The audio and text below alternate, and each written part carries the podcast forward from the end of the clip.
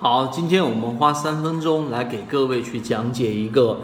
呃，作为一般的散户，尤其是短线交易者需要有的一个思维，就是你即使是做短线的，也要有非常大的一个大局观去做一个基础。为什么这样说呢？实际上，很多人做短线会以为，呃，去做短线的人，他要学习的是。短线的这一种 K 线形态技术，集合竞价如何打板，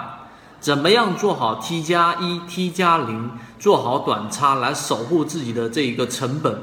啊，以及怎么样提高自己的执行能力，对不对？这四个点是不是能够呃比较完整的把我们的这一个呃对于市场里面短线交易者要学的系统大概的囊括在里面？但事实上是不一样的。可能这个观点会完全有别于你自己的一个理解。实际上，作为短线，你要有一个更大的一个大局观，甚至于这个大局观要大到你自己想象中的啊还要更远。什么意思呢？作为短线，举个例子，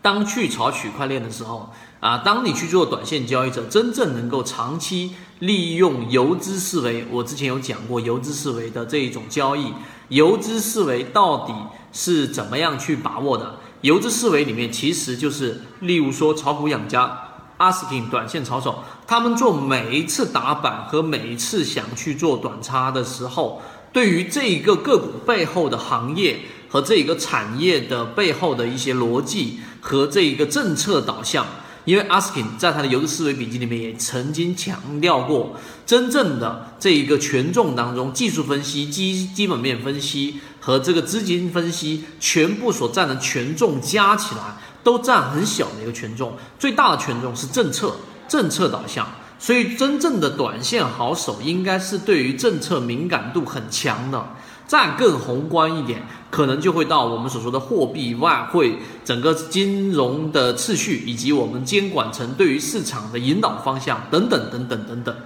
这些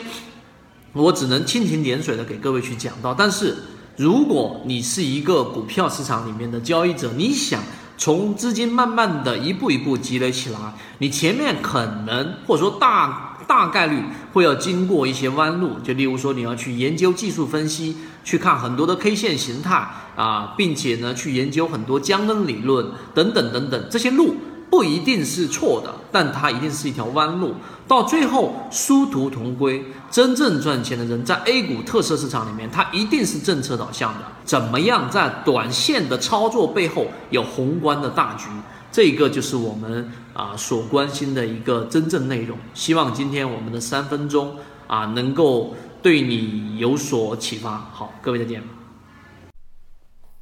今天的分享就到这里。想要进入圈子一起进化学习，可以加我朋友圈 SD 八幺八幺二，